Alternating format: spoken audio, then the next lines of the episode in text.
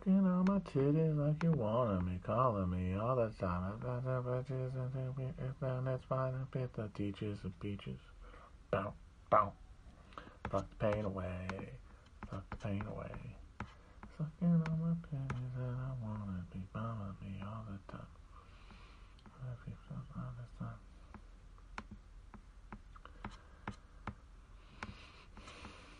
Did they do it? Did they impeach him? Did they do the impeachment? Did they hold him accountable? That's what really matters. I watched some of it. I watched the speeches. One, real uggos in Congress. Some of the ugliest people I've ever seen in my life. A couple of cuties, but by and large, beasts, hideous, just freaks. Uh, also, just the stupidest fucking dullards. Just absolute, both sides, mouth agape, losers, just dumbasses. Like half of those guys look like panicky. They sounded like panicky uh, auctioneers, uh, uh, or like they were they were they recited their speech in front of the mirror for fifty for an hour beforehand, and like were practicing all their stupid hand gestures. Pathetic. The losers, folks. The losers. But beyond that, one thing I did get is that accountability must be uh, must be attained. We have to have accountability. The president must be held accountable. But of course, the grim comedy of that is that the job description of the president is that they are not accountable. If people who reach that level of power, and that level of criminality, which go together, are accountable to the system, then why would anybody who makes up its sinews uh, take the job.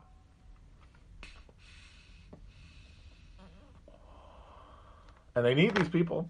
They need the faces. So that president can't be held, held accountable. The very notion is absurd. The very notion it's it's like holding a, uh, it's like holding a, a hurricane accountable. Can't do it. The title is a Peaches reference. Yes, remember those? Remember her from the Bush era? But apparently, whatever they vote, and I guess they're probably going to do party lines at like four Republicans voting for, so it's going to pass. And then it will be taken up, I think, in the Senate by McConnell like an hour before the inaugural. So they might on. I'm wondering. They probably won't do it at that point. Like they're waiting. They're essentially waiting like for the thing to uh, calm down. One thing I will say that I feel like I'm being vindicated on for everyone who says uh, you don't know what you're talking about, you've been wrong about everything, is that they've already said that there's going to be 20,000 troops in uh, D.C. for the inaugural. They're bedded out, they're bunked up in the fucking Capitol right now. So they're they're going to be polite but firm. You had your little tantrum. Now, how do you feel? Bad? Still? Well, at this point, it's tough shit tough shit. We really cannot afford to be indulging you anymore. Sorry. But of course, that doesn't mean the end of stochastic violence. It'll only be the beginning. And at every level, as I have said and will say, it will be encouraged by the state security apparatus. And what fighting fascism will mean will be backing the Biden administration as they extend the war on terror domestically. That's it. That's all that will have. Like this impeachment thing, you can argue all day about why it's necessary, but who is this convincing? You know, if it's about isolating the Trumpist uh, rump from regular Americans who care about the country, shouldn't there be something for them to care about? And it's kind of amazing seeing people who have sort of laid in the cut uh, when asked to do stuff about, uh, you know, progressive actual, you know, policy ideas, deciding that now is the time for symbolic action and that this is symbolically important.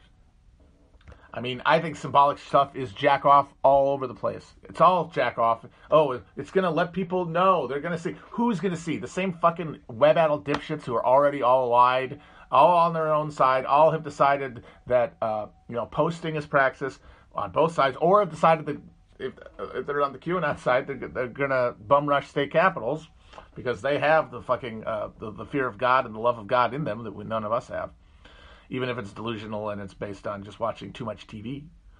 but it's it's a real motivator. Nobody on the left, left, like that's even a thing, has a motivation. Democratic voters are by and large absolutely cowering and holding uh, the hems of everybody, every Democrat, because they're terrified of being uh, of the the Republican mob being let loose on them.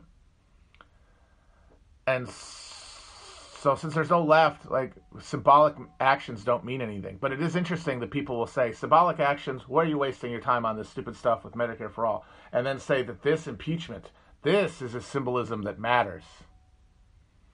So the thing that might, I don't know, drain the swamp a little bit by giving people an idea that there is something else the government can do other than punish people. Now, that can go on the back burner uh, holding the president accountable and reminding people about the, the, the, fascist menace, that that needs to be a priority. It's uh, it's all very it's kind of it's all going in a way that is very easy to see. You know, I mean, if you can see this turning into this anti-fascism now, this popular front that we're supposed to have with the Democrats, if you can see that creating anything other than like Patriot Act two uh, uh, you know, Patriot Act 2 Electric Boogaloo, literally, because it'll be about the Boogaloo Boys this time, then I don't know what to tell you because there's no other forces at play. There's nobody in those rooms other than Democrats. And whatever the specific desires of any members of that caucus are, they're overwhelmed by the structural incentives of the party itself and the people who run it. And they kept talking about Liz Cheney as the good Republican one of the most bloodthirsty neocons there are, the daughter of a dynasty of blood. I mean, caring about. I get why people want their feelings to be validated because that's why they go online to get their feelings validated. And they even get it in their head that, like, sticking up for the validity of the feelings of members of Congress is somehow an important thing to do because it what? It establishes the stakes it establishes how dangerous the moment is, as if our anxieties do anything for us but paralyze us.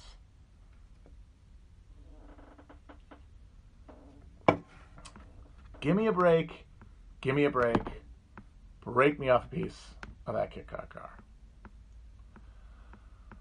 I know people were being mean to me on Twitter, but they're all losers. I pay them no mind.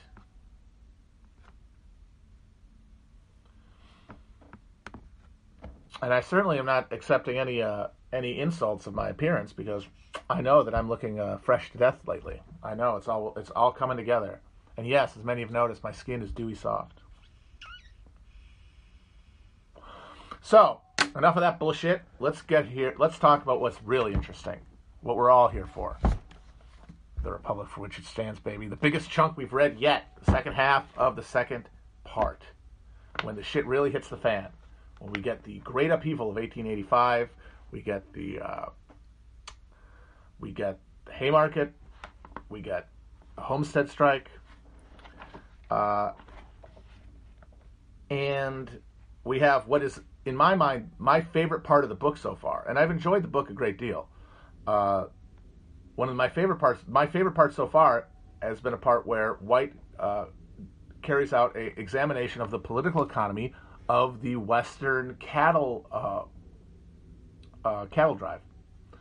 And that makes sense since White's area of specialization is actually Western expansion. He's written books about uh, the, uh, the, the establishment of you know markets and, and, political entities in the West, and a movie a book about the railroads.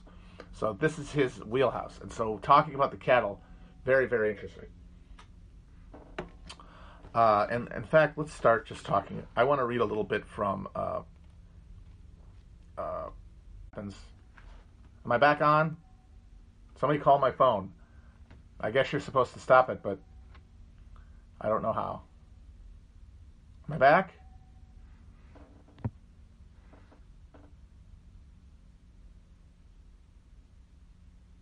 Oh my God, am I gone? I'm back. Okay, good.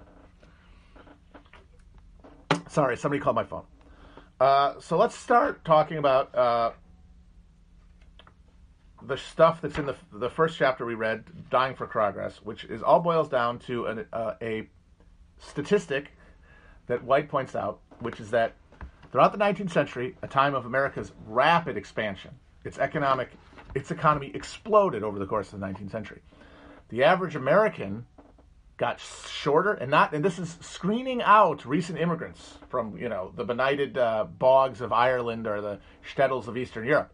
Native born Americans over the course of the 19th century got shorter, lived less uh, and lived uh, and had shorter life expectancies, and got frailer and got weaker. They literally got less healthy. They couldn't. They weren't thriving because industrial democracy, industrial uh, industrial capitalism was literally squeezing the life out of them and filling them with adulterants and and uh, gimcracks and and uh, tainted meat and and rotten uh, flour and, and the food is terrible in such small portions, basically. So the whole rest of the half that we read is sort of reckoning with. It's it's about the country reckoning and uh, with and the liberal elite reckoning with the fact that the smallholder democracy that had supposedly triumphed after the Civil War, the the, the land of freedom of contract and individual liberty, uh, and free labor, where, where the scourge of slavery had been removed, was not creating the prosperity, the broad prosperity it was supposed to. It wasn't recreating Lincoln's Springfield, which uh, White points out in the beginning of the book is the model of like Republican uh, uh, political economy. Uh, a small town surrounded by industrious farmers, uh, people, professionals, laborers, uh, yeomen. None of them terribly poor, very few of them very rich, many of them moving from one field to another, most of them ending up with a home and property. That was the idea. And by the, by the 1880s and 90s, you had uh, a South where uh, slavery had been reinstituted under another another name, and the economy had completely stagnated. You had uh, the eastern cities that were filled with uh, just stockpiled with wretchedly poor uh, immigrants. Uh, you had everywhere that industrial capitalism was being consolidated, you in the railroads and in steel, you saw massive numbers of injuries and deaths uh, and terrible working conditions for people of all ages. And even those farmers who had been given the land after with the Homestead Act and all that came after it were uh, in many places struggling, especially in the West, where unbeknownst to a lot of people, when they started moving uh, people out there, oh no, once you get past the hundredth uh, meridian, uh, it basically dries up and there's no water, and the agriculture that we assumed was going to be the basis of this economy is not really possible, and so you end up with this uh, economy of you know Ponzi scheme, railroad Ponzi schemes, propping up real estate speculations that usually ended up with people going broke because you can't fucking grow out there. So one way or another, it's not going the way it's supposed to. And we talked about how the liberals kind of made their transformation. We're in the process of making their Kuhnian transition from from uh, mid-century laissez-faire nostrums to a uh, a more interventionist model. And I want to actually go to the very end of the last chapter of part two uh, and read a little bit here to uh, bring us back to where we were last time talking about the sort of cri- the, the the ideological crisis at the heart of like the liberal elite who became the administrators of the administrate the administrators of the bureaucratic state in the 20th century and also the people who made up its media class its intellectual class and its political class and who had instituted after the civil war a, a, a easy peace on the south with the promise of prosperity for all smoothing over um, all social conflicts. Well, when you know it, the opposite happened. Everybody's shrinking. Forgot they're fucking shrinking. Oh my god, that's not great. So uh, I just want to read this little bit about at the end about how the economists who had gone from you know, being you know classical Ricardo Adam Smithians uh, to involving to absorbing like uh, German ideas, and then finally the the marginal revolution uh, of um,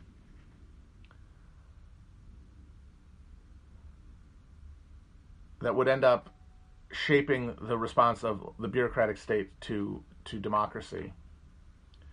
uh, academics, here we go. Most academic social scientists held back as labor and vanguard anti monopolists pressed forward in the 1890s, urging on cooperativist and state based solutions to the long economic and social crisis. The academics, by and large, were not willing to join the assault, but neither were they willing to accept a set of liberal doctrines and social arrangements that they had spent their careers in overthrowing. Instead, they fashioned a new position, which emphasized consumption over production, corporations and large scale production over competition, and bureaucratic expertise over democratic control. It was a position that some of the older liberals, whom anti monopolists had opposed, could also embrace. It jettisoned laissez faire, reduced the scope of individualism, and abandoned small government, but it left private property, capitalism, natural rights, and elite rule within a restricted democratic framework intact. So that is a perfect little capsule description of liberalism as we have understood it since the progressive era, which was that class of people coming to terms with the failures of uh, contract freedom to generate the country that they wanted it to. But the basic premise was because these were people in the propertied or near propertied classes who were around the finance capital, who were not who were invested in the maintenance of capitalism. The assumption is all that all those Marxist notions, all those socialist ideas that oh, the real root of this is a class conflict that we cannot resolve democratically the difference between someone who wants to work as little for as much money as possible and someone who wants them to work for as long for as little money as possible. That, that is a conflict that can only be decided by force. And in a capitalist system, no matter what we tell about democracy, that force is monopolized by capital. And they didn't want to change that, but they did want to keep it, if not more humane, more stable, because this is the aftermath of, as we talk about, the 1885 upheaval, which saw the largest, out, up, um, almost like spontaneous eruption of strikes across the country, uh, caused by uh, the the Knights of Labor basically getting in over their head because, as happened with all of the big labor eruptions in America and most other places, honestly, they were out of the hands of the formal organizations that they came from. The Knights of Labor did not want a full-scale confrontation with the state at that point. They were they were still very uh, they were still new and they were still unsure of themselves and they were still very cowed by capital. And but they were in the middle of this extended economic depression, which all of the employers were using as an excuse to, even if they weren't suffering, uh, their profit suffering, to reduce wages and control over work. And so, how do we how do we deal with this? Well, we get rid of some of this laissez-faire bullshit. We regulate the trusts we distribute some of the the the uh, profits publicly, but we keep the structure intact, and that has been the model for liberalism ever since. And in the section we read, there, there are two great examples of how liberal reformist instincts operate in this context, where there are people who are embedded in capitalist relations, find self-conscious uh, identification with capital over labor but also have uh, this the sort of sophisticated social uh, self-conception that comes with acculturation and civilization. Uh, being refined meant having some sort of, or, or, more importantly than being refined, that's for the gentleman. Being um, being useful, being someone who could contribute to the public debate, someone who could be uh, administer a state apparatus uh, or work with a reform organization. I mean, what what what what they prided all more than ever and always have is their own virtue, and they sought to affirm their virtue by solving problems that were caused by the system they supported which meant that their solutions would always exacerbate the problem. And two great examples that White talks about here are Indian policy and prohibition, temperance, as it was called back then. Uh, and he talks about how the allotment system, which was the single, like, most brutal assault on traditional Native American folkways that was ever done out within the confines of like admin, like the administrative state and the legal process, as opposed to just you know uh, genocide, uh, was a reform move. yes, of course, it was allowed to happen and encouraged because it meant land would be allocated to hungry white settlers. But for the people who pushed it, they saw a future where Native Americans, Indians, would be physically extinguished from North America if they kept their ways. Carlisle, the founder of the Carlisle Indian School, famously said, "Kill the Indian, save the man." And for those guys, as cynical as it might have been, and as as I said, it was only allowed to become a uh, a policy because it helped uh, it, it, helped the interests of those who wanted to uh, exploit native native lands. It did point to a real conflict, which was the native way of life was incompatible with turning America into the rationalized checkerboard of uh, private property that we were going about doing.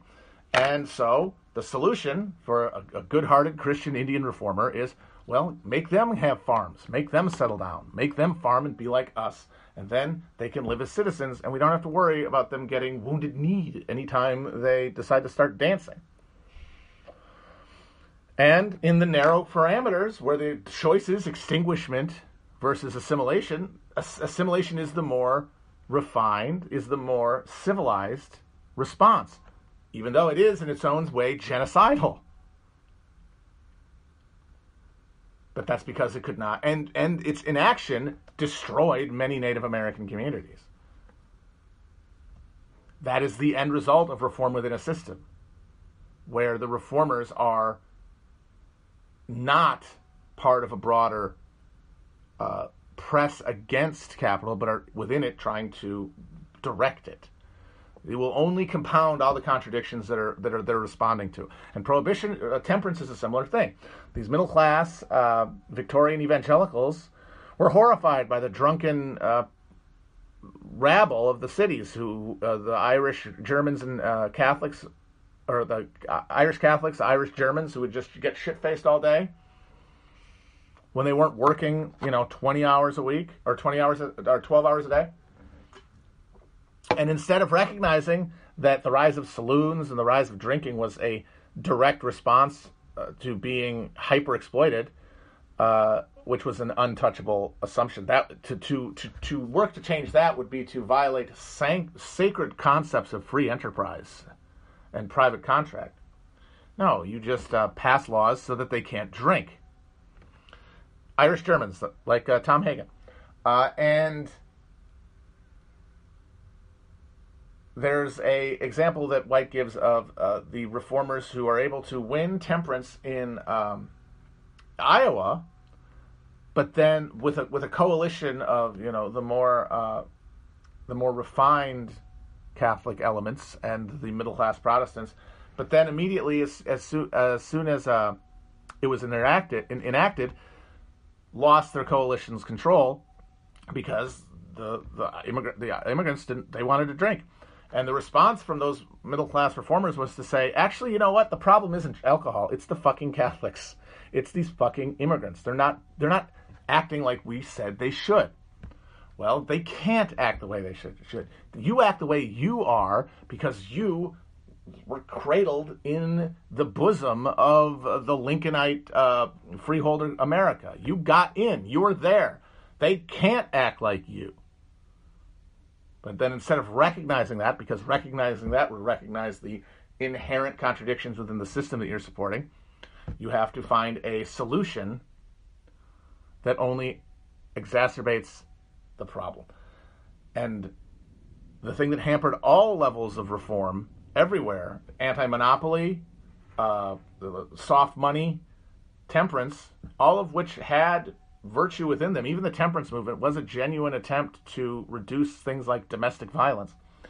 At every level, they were undermined by uh, the fact that there were there was some segment of the population that was uh, opposed for one reason or another to that reform, and that would cause the reformers, committed as they were to the system as such, to decide to condemn them as demographically and divide within, and that has been that's been the story of America more than anything. Is that our our polyglot nature has meant that at every crucial moment of conflict, there has been more that breaks up the labor half, the labor side of, of the equation, then brings them together.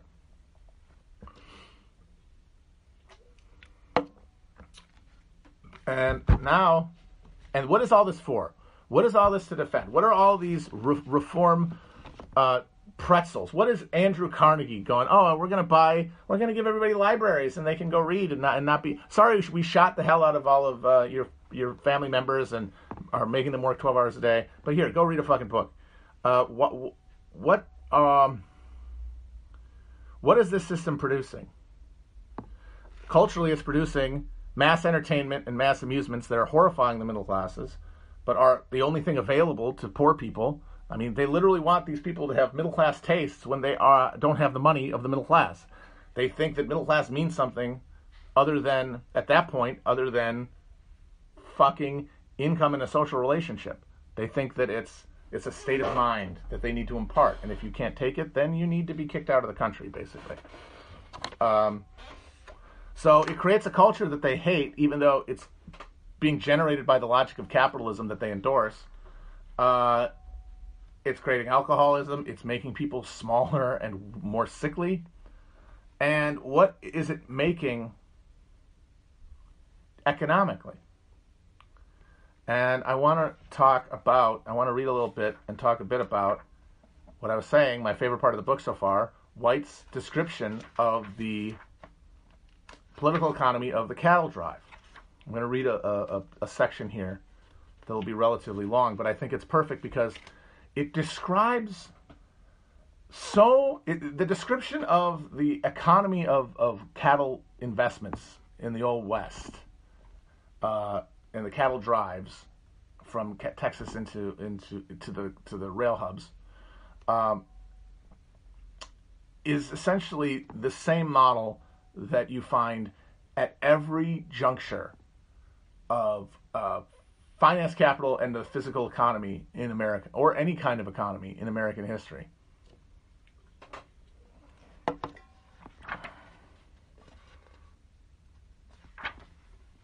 Let me see if I can find it here.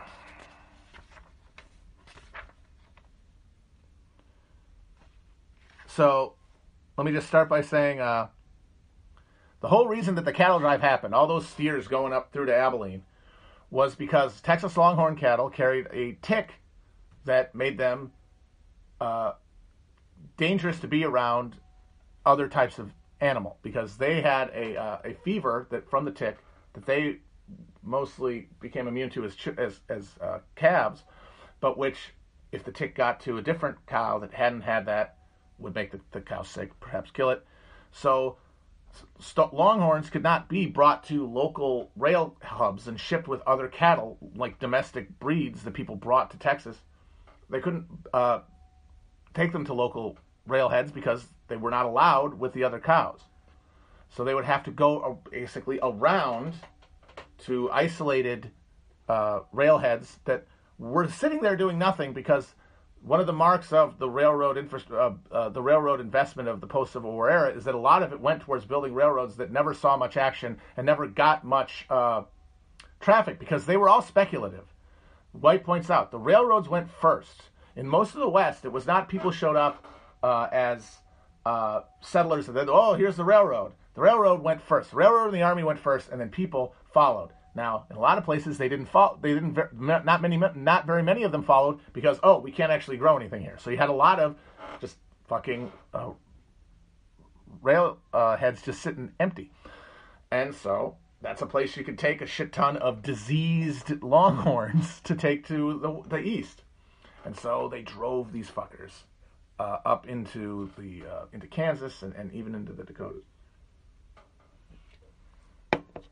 Uh, and the thing that funded them, this was like the people who were, this was the single most sort of uh, rationalized, financialized, and, in, and industrial uh, elements of the Western economy, which is what makes it so ironic that the cowboy mythos goes around it. Cowboys were not sodbusters. Cowboys were not independent uh, uh settlers out on the plains huddling in their cabin against Indian attack. They were employees.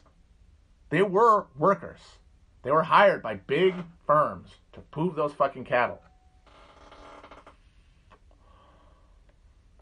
So, uh, and of course, the irony of ironies is that they had to kill all the buffaloes to fill this area with these fucking cows, which many of them were uh, miserable, mistreated, died, starved in places that the buffaloes had thrived for millennia uh, because because they were domesticated and you could move them and you could ship them and you could turn it into profit. You don't have to go up to one buffalo, shoot it, and eat it for a year. Texas cat. I'm going to read this here.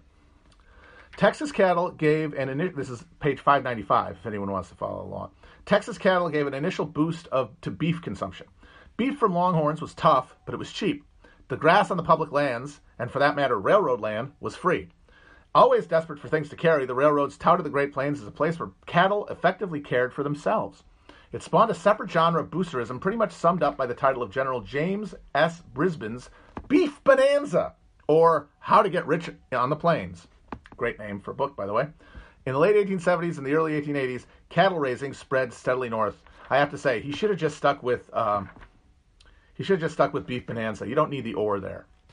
Beef Bonanza is so much fun. Uh,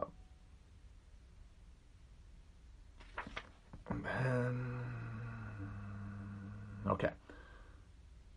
By the 1880s, cattle companies and corporations created by Eastern and British investors dominated the Western ranges.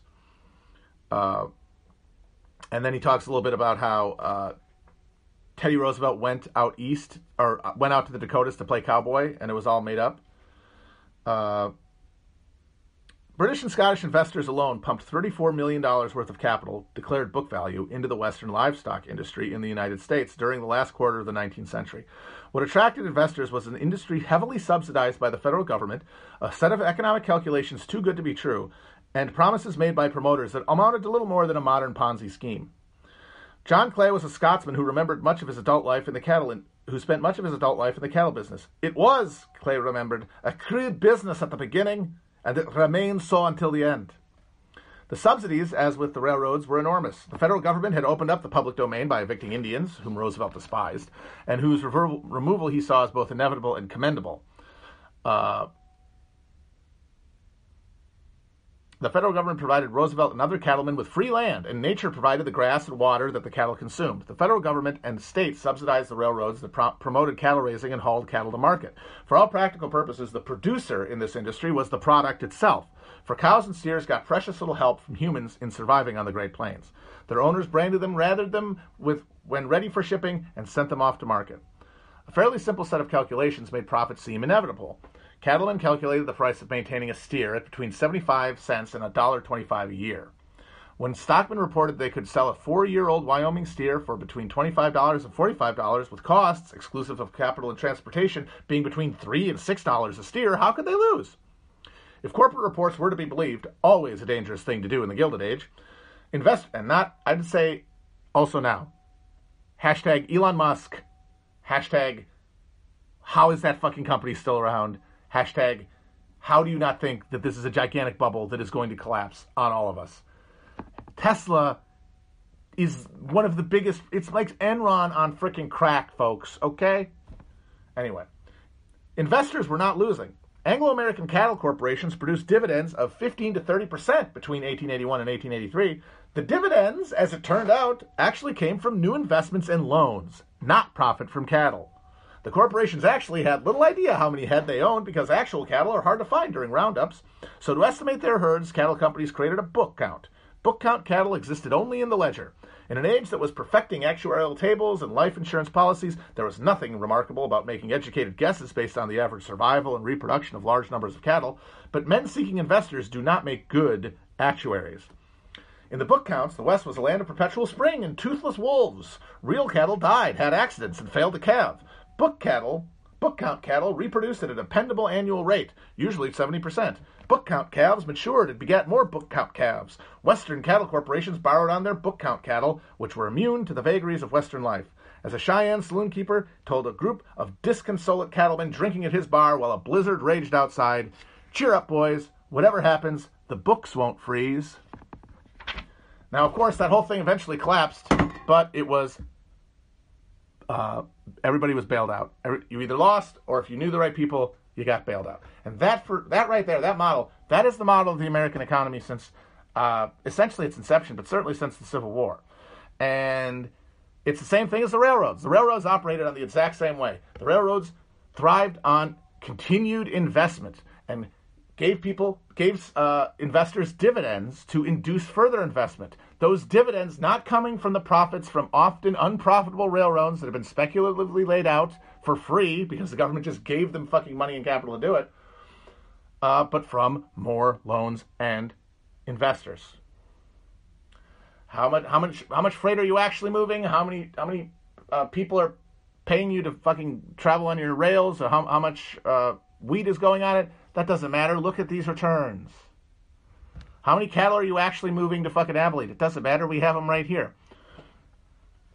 And what and all of these have in common is that you have a things that are common necessities like transportation infrastructure, like agricultural production, that are uh, established through direct government intervention, clearing the land, uh, uh, uh, providing, in a real sense, the capital, and then private actors whose proximity to the play, to the uh, interaction, to the transaction is luck in the sense that it is personal relationships. It's not fucking wisdom and vision and genius.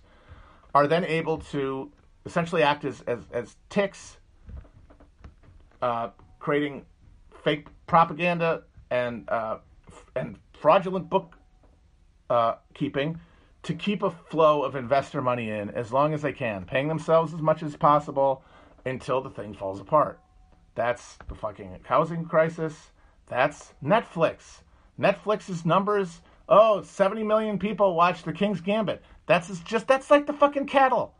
That's exactly like, oh, I've got 500 head of cattle headed to Abilene.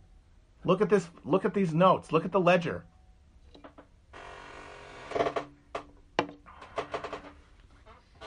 So, so social forces produce uh, industries, and then are then and then the uh, the the product of them is is kept and pr- privatized because at the end of the day they don't trust us with it. And nor should they. And of course, they say the reason you can't trust people with it is because they're a bunch of uncultured swine who will spend it all on booze. Some of them are, but the one thing that is definitely sure is that if there is uh, worker control of their actual, like, the capital they work with as opposed to just uh, uh, uh a wage, the the superfluidity of the capitalist becomes very, very quickly and very readily apparent. And that is the last thing any of these people want.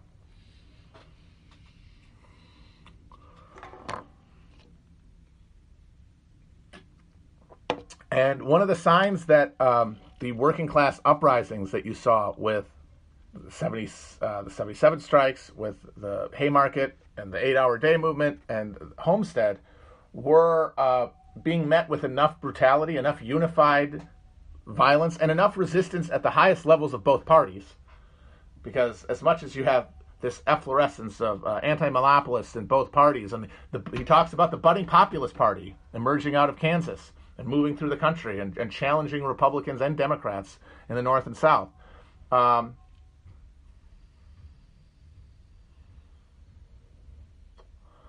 by the late 1880s, the demands of labor, symbolized by the American Federation of Labor and Samuel Gompers, that had emerged as sort of an umbrella organization of, of the emerging labor unions, moved away from demands for control of workplaces and towards wages, towards consumption.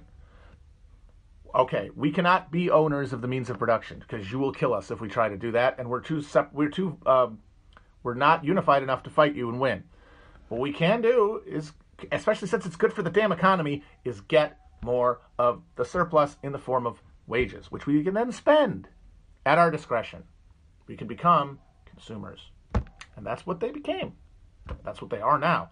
And that is why so much of the hair splitting about who counts as working class is incredibly tedious and pointless. And honestly, I think it's mostly about people uh, just looking to sanctify themselves morally. Like I think a lot of people who who who go to college to learn about things like class oppression filter a lot of this stuff through a middle class morality, and they th- hear working class and they think good, and they think anything else is oh those are the bad exploiters, and so you have all these people insisting I'm working class. Like well maybe, maybe in terms of your your relationship to means of production, but the reason that that was supposed to matter in the Marxist conception is that people in those relationships generated social relationships with each other and generated class consciousness out of that. We're in a situation where we have 100, 330 million consumers. There's nobody has a class character, and so seeing people argue about it is very baffling unless you realize, oh, they're just trying to have someone validate that they're good people.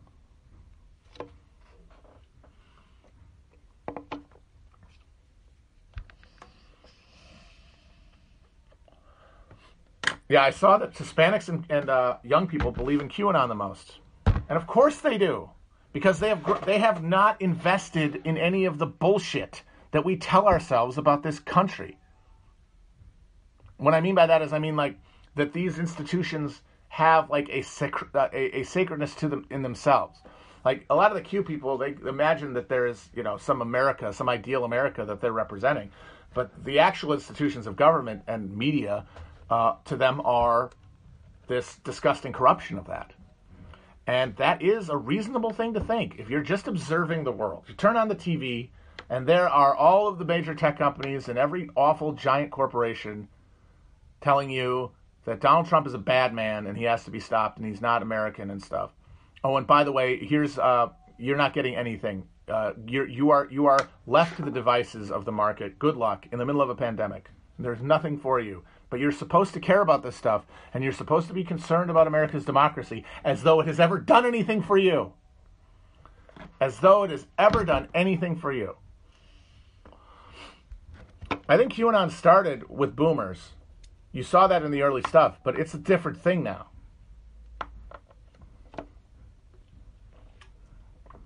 I don't think it's the same thing. I think that those first generation of, of, of popularizers were Facebook grandmas. But once it became viral, once it became just a shortcut for the system is filled with criminal lizard pedophiles, which is a a sensational narrative hook for any young person who's disengaged from politics but is aware that the world they live in is fucked.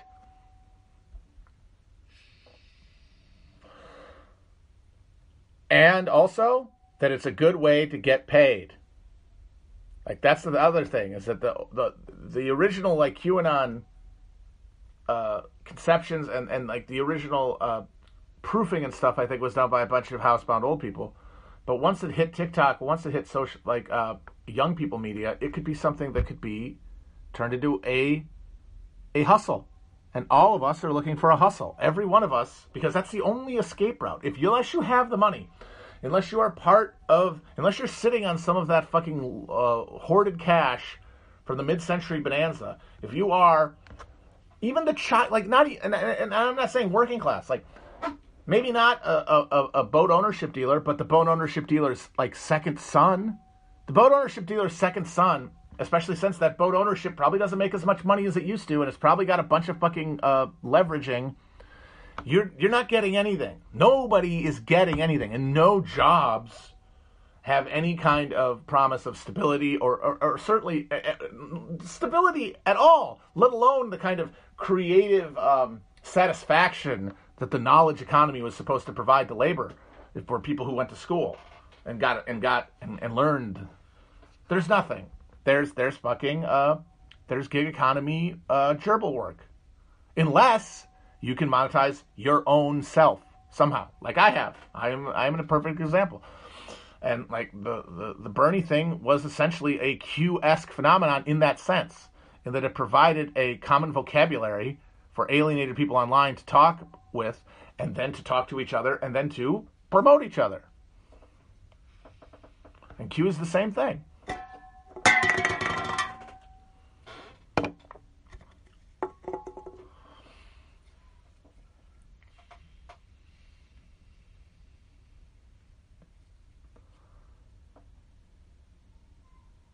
I'm not hammered. This is my first beer.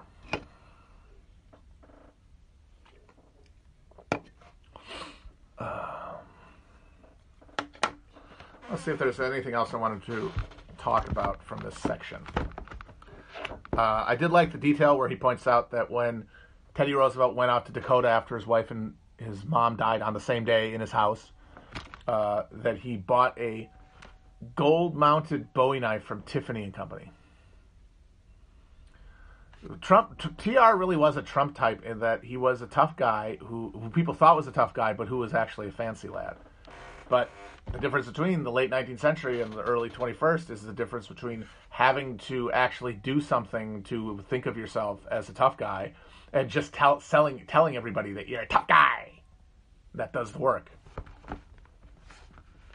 Wisconsinites are built differently. Oh, I wanted to uh, quote this little ditty that uh, nativists in Massachusetts said.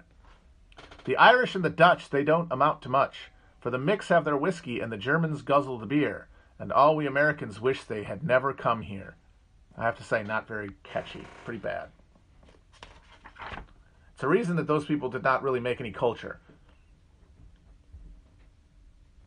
The middle class Protestant American beef with the, the Catholic urban immigrants was that they didn't have culture. But they were the only ones who had culture. Like that American middlebrow was nothing.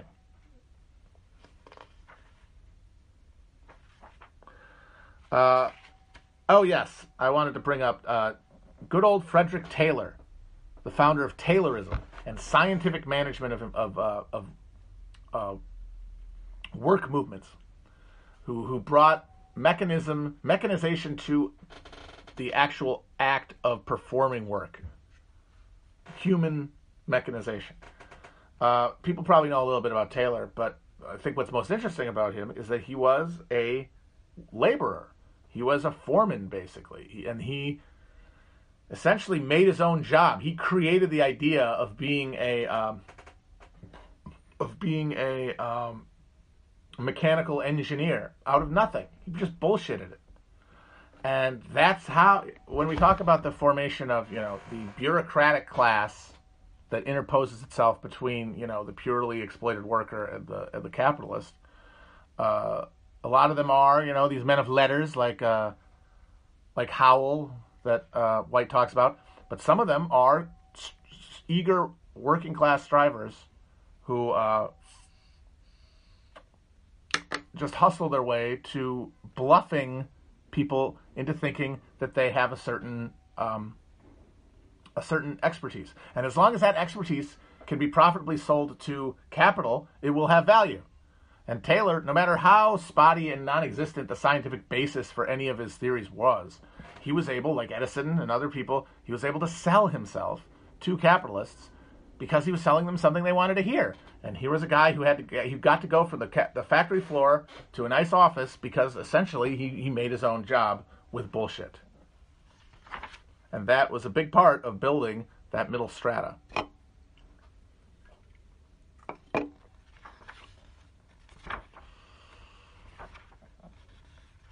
Okay. Uh, they talk a little bit about the. I want to talk a little bit about the Knights of Labor. Uh, so the Knights of Labor were like the first. They were the before the AFL. They were the first attempt to create an umbrella organization for workers that would be able to coordinate across geography and across industries. And they were not modeled on labor unions, really. They were modeled on um, originally the Knights of Labor were modeled on uh, the fraternal orders like the Freemasons and the Oddfellows that were blowing up in America to fill in the gap of that social connection that you know they didn't have here, and a lot of them had had in Europe. And the Sons of the Knights of Labor were were a explicitly working class uh, fraternal order that over time was able to do things like collect money for strike funds and coordinate action and and move against workers and assert workers' uh, prerogatives. But it was this jerry rigged system, uh, and it was its apogee and then fall came at the same time, which is that it precipitated the great uh, 1885 railroad strikes, and then it was uh, once those were broken, it sort of was on a slow decline and eventually was supplanted by the AFL. Good old Samuel Gompers. Samuel Gompers. We love to hear about Samuel Gompers. One of those names I remember writing down in my book in like ninth grade history. There's, I thought about this a while ago that there are certain things that I just get stuck in my head from learning American history. Never and because you know you mostly you don't learn what's going on or why you just learn discrete events that you're supposed to memorize. It's the, worst way to teach the subject and it's the way, reason most people hate history and, the, and i don't think anybody in power is unhappy with that turn of events. But i remember samuel gompers zimmerman telegram uh, the A- xyz affair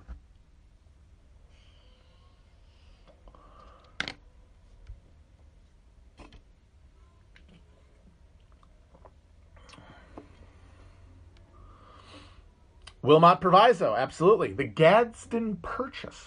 That's another one. Teapot Dome. Teapot Dome is so funny. Teapot Dome is hilarious. The 1920s were an incredibly important period in American history. I mean, it set the stage for a, a catastrophic economic collapse and then the the reforging of a new political economy out of the wreckage of it. It had the prohibition, it had the rise of gangsters, it had all this stuff. The only thing you learn about from the political strata of that era is the, some fucking assholes siphoning some oil out of a hole in the ground. That's it. Which in like the in the, in the panoply of, of, of corruption, one of a very low tier thing. I mean, like I hate talking about like Trump as as you know some horrible crook because they're all crooks, but Trump's personal corruption dwarfs anything like that, and yet Teapot Dome because you got to got to talk about something, right? And you can't talk about any of the actual stuff going on, like the fact that the Klan took over half the country and ran like the state of Indiana, for example. Seward's Folly is a good one. Seward's Folly is a good one. The Cross of Gold speech, William Jennings Bryan.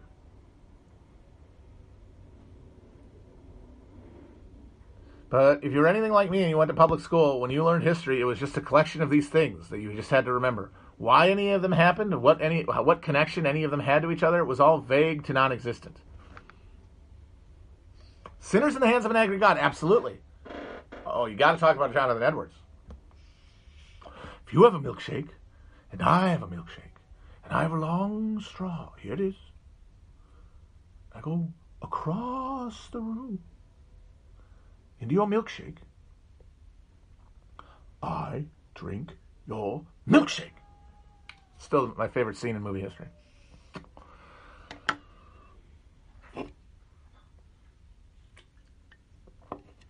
I drink it up. I drink the blood of lamb from Bandy's tract. All right, let's see if there's anything else I want to talk about here. Uh,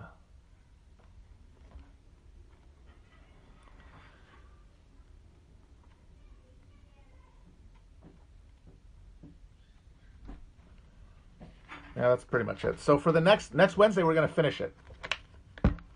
Next Wednesday, we're going to read part three, which is the last part.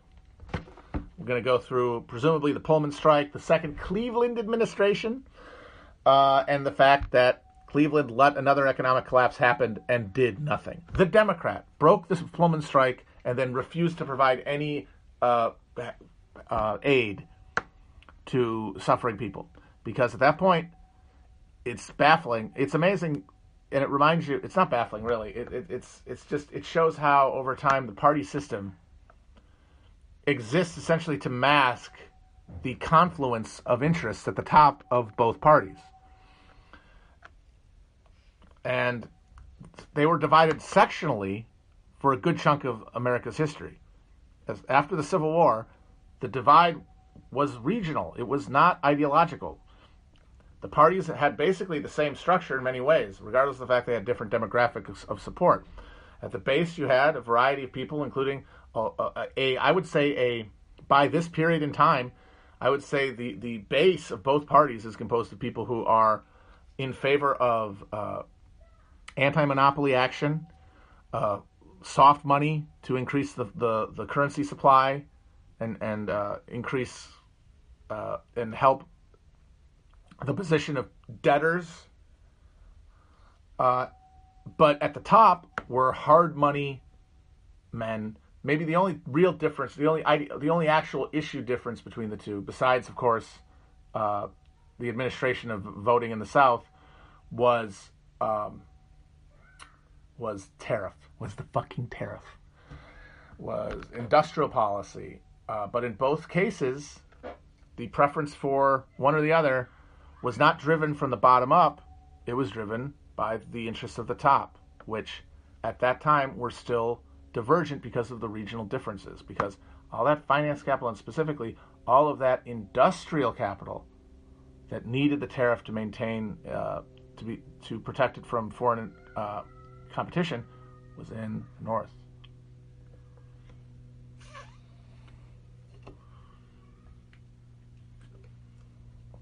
I find that I'm always learning new stuff. Like I obviously am fairly familiar with this period of time, but rereading reading this book, a lot of things pop up. Like because people are always going to find interesting and and fun uh, and insightful juxtapositions that you wouldn't otherwise know, even if you have a, a general understanding. Also, you get great names. Like one in this section, there's a discussion of a, a corrupt Indian agent, which is of course uh, a redundancy named Valentine McGillycuddy.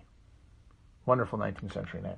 And what's noted, and that reminds me of one more, the last thing I want to say about this section and the book and that era, reminding me of the Indian agent thing, is the fee for service model of public uh, administration. The thing about the United States after the Civil War is that it had theoretically a vast amount of power over the continent, a huge amount of land that it had theoretically dominance over. But its administrative capacity to carry out that authority was limited by its its uh, undeveloped infrastructure over such a large sized country. And part of that was technological. We, we just didn't have the ability to really coordinate. And so what filled the gap was self interest in the form of fee based services. If you were a cop, if you were a judge, if you were a, uh, uh, Indian agent, if you were, if you had any role within the government as a uh, as a regulator or or official, you were not necessarily paid a salary so much as you were paid um, fees for the people who you work for. Which, of course, that goes against the idea of a public service, right? Because uh, you know, it should be provided for free, but that would not have allowed for the motivation factor. That wouldn't have not gotten people to do the work. You've got a bunch of uh, you've got a bunch of people fleeing the authorities, for example, into Indian country from Missouri, like in uh, True Grit. Nobody's going to go and get them unless they know it's going to be worth their while. And so you got to have bounties, and that extent, that logic extended throughout all of the administration for everything. Uh, and that plus the spoil system was the basis for like the wildly corrupt nature of public administration.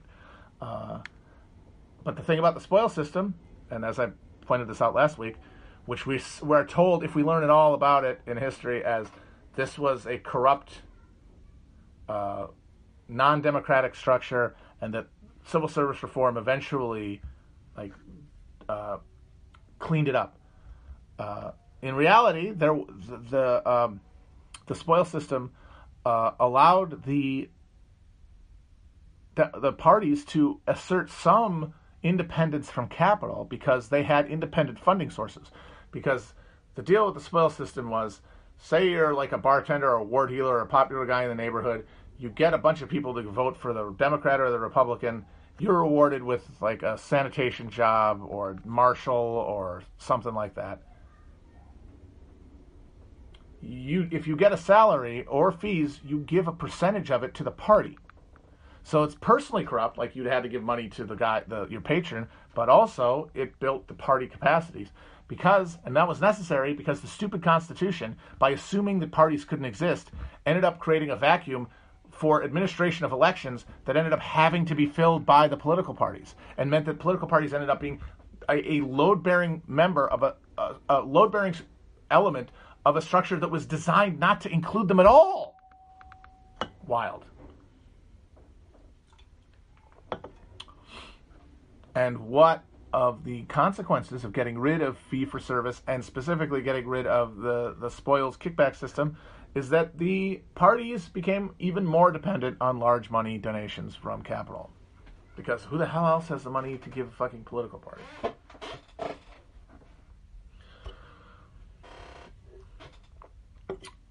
All right. So, let's see the last part for next week. Oh yes, and also he talks, uh, like I said last week, Henry George ran for gov- mayor of New York against Teddy Roosevelt, uh, and he talks about that in this section. And it was a three-way race between a liberal Democrat who was running uh, with Tammany support, even though he was not a Tammany man. Uh, Teddy Roosevelt running as a Republican, but as a uh, sort of quasi-populist Republican, and Henry George running on a labor ticket. And the and the working class Irish who were the Tammany base, they they liked what they heard from George. And the way that Tammany was able to win that election was by replacing the votes they lost to George with middle and middle class Republican votes. Because eh, because they recognized the threat where they saw it. And that's the thing about Tammany and the, the urban machines is that yes, they were more democratic than the bureaucratic state that would come later, certainly, but they were still uh, at the they were still structures that served capital and that got a better deal for their uh, constituents, their clients, than you know the raw market would have, but that when push came to shove, would coordinate with capital to prevent a real challenge to emerge to its prerogatives. So they impeached him, huh? John Morrissey. Yeah, I uh, I did a, a dollop episode. I guess not a dollop episode about John Morrissey fighting Bill the Butcher. It's pretty fun. Third party when? Yeah, that's a good question. I don't know. I mean, honestly, might not even be a party. We might be beyond that by the time it gets organized. But uh, depending on the whatever, I don't know. I don't know, man. But it's it's at some point, presumably, there would be a party expression of of challenge to this this dead conflict between neoliberal inclusive capitalism and white nationalist petty bourgeois temper tantrum.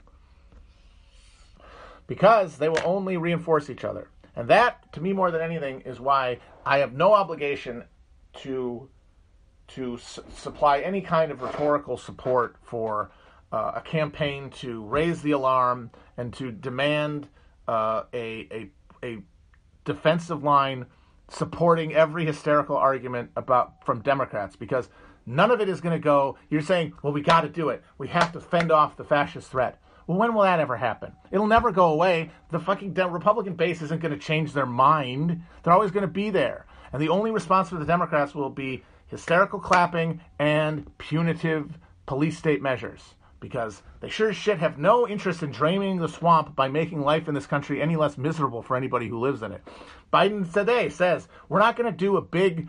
Uh, recon- we're not going to do a big reconciliation stimulus. We're going to go through the regular channels and work with the Republicans. And maybe in the end they won't do that. But it's the same scam. It's the exact same scam. These guys are a threat to democracy. These guys are existential enemies of the republic.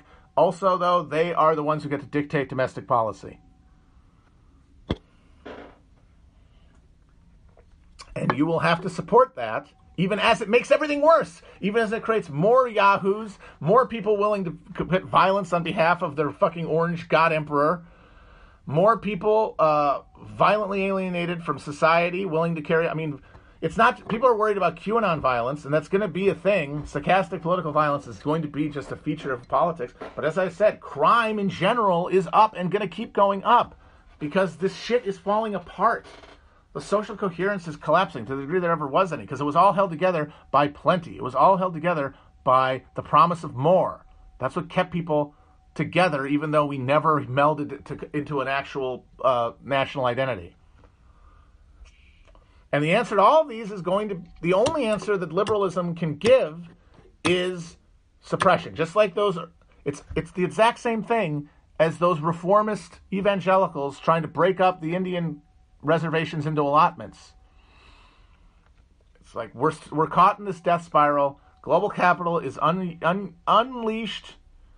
Uh, the only place for profit is at the expense of labor. Every job has to be uh, proletarianized. Every person has to be proletarianized if they don't have access to uh, enough capital.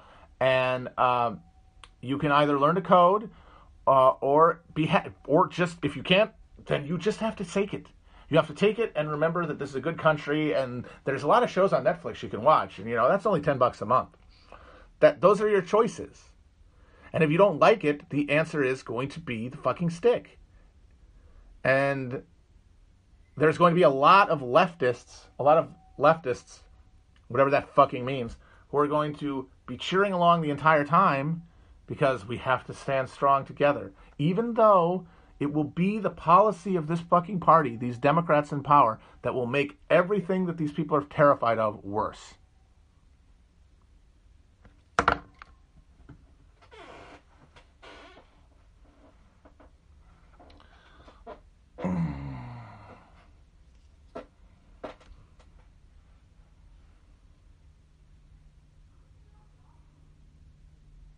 I will never be held accountable. How dare you even suggest? How dare you even suggest that I will be held accountable? I mean, these people are. How is it? Like, I, the thing I was supposed to have been canceled for, where I said that the, the fucking Capitol is not some sacred institution. It's a goddamn. Uh, it's a. It's Baphomet's uh, ritual altar place. Um that's bad because it like lets them off the hook for the riot. How how at this moment in time, with these democratic institutions showing themselves every day to be frauds, showing us every day that yeah, in a class society, democracy is impossible. There is no such thing as democracy in a class society. Because one class has the fucking power, and they're going to exercise it and your ability to to influence them will always be channeled and uh, and reduced and dissipate it. And you might get you might get a little more pie now, but eventually you will be put through the fucking chutes into the goddamn slaughterhouse if that's what the ledger says to do. And in this moment, we're supposed to be re-sanctifying this hollow ritual with meaning that it does not deserve. Who does that benefit?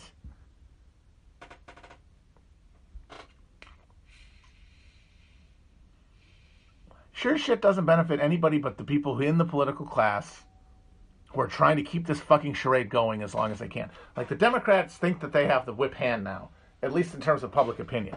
They think that those, they think, and, and this is the important thing, they have no way of knowing because they're caught in the fucking bubble just like everybody is. Like they can make fun of Q people for being delusional, but I'm sorry, if you're a Democrat, you're as delusional. You live as much in a filtered reality that does not tell you anything about the average sentiment or uh, like will to act in any way of the mass of the American people. And so I watched that debate, and everyone's saying America, the American people are horrified, and they want happens. You hope that's true. How do you know though? You're just going to bluff it and hope that enough ringing the alarm and waving the bloody shirt will discipline these people. But they're the thing is, uh, all they want to do, all they want to do that with, all they want to do with that whip hand, it's not push policies. It's not, oh, here we got them on the ropes. We're actually going to institute Medicare for all. No, it's we got them on the ropes. We're going to reaffirm uh, uh, the America's trust in our sacred democratic institutions and then launch like a uh, domestic drone program to combat combat terrorism.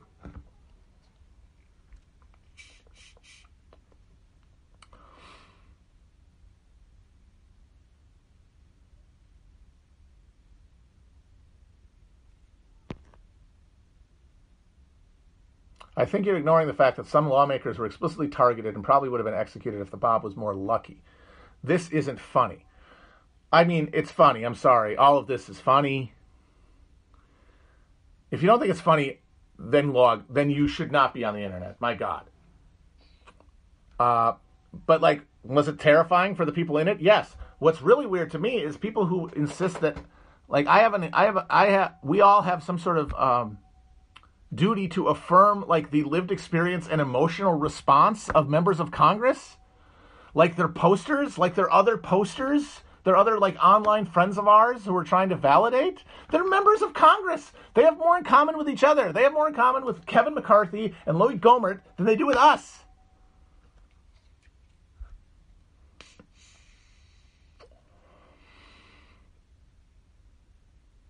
The Q people as the new anti-Masonic party. That's a good. That's not a bad comparison, actually, because anti-Masonic party was a similar impulse.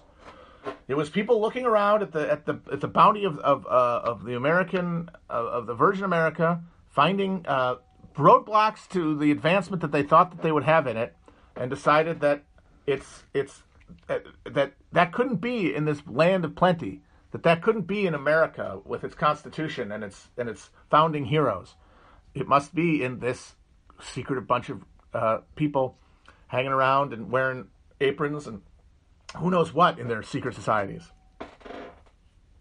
They even had like a uh, their own um, like Epstein case, their own sort of whoa, or I guess Seth Rich would be a better. That there was a murder, there was a famous murder of a former Mason who was threatening to publish a book exposing Masonic secrets in northern New York, which helped spark the anti-Masonic Party coming into being.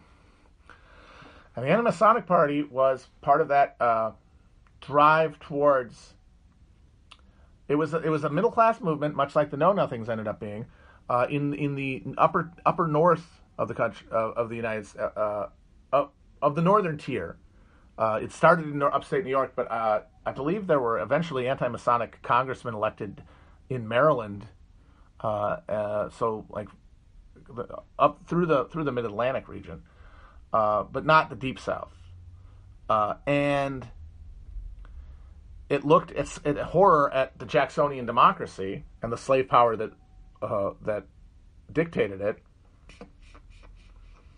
but could not find any uh, could not put any faith in the Whigs as an opposition to it because it was filled with Masons. And QAnon is a similar thing. When you're just trying to make sense of this world and you're looking for bad guys, they're everywhere in both parties.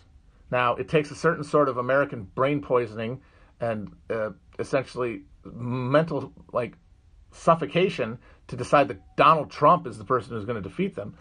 But by the same token, why wouldn't it be? Like, like the idea of a uh, of, of a lone hero stalking the halls of injustice is is an American archetype, and it's built into the way we think of the presidency. Like you can go, why do these people believe in Donald Trump? And of course, he's Donald fucking Trump, but he's also the president. And we have decided that the president uh, embodies something, as opposed to just essentially being a vessel for interests far beyond his personal ones, and that their their uh, adherence to the job is predicated on the understanding that they will carry out those will that will, and that their like self actualization and will to power is more a matter of embodying the moment and embodying the interests and powers and uh, constituencies of the moment than of shaping anything. But that's certainly not how we think of them. Like, how could we put that much emotion behind it? How could we invest so much of our sense of ourselves as democratic participants in it if that's all the presidency was? The presidency has to be some guy with a fucking anime sword who can cut through the Gordian knot of injustice. If he's not, why do we care so much?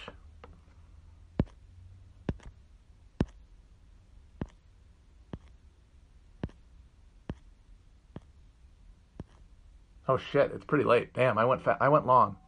All right. Uh, well, we'll see what happens next, won't we?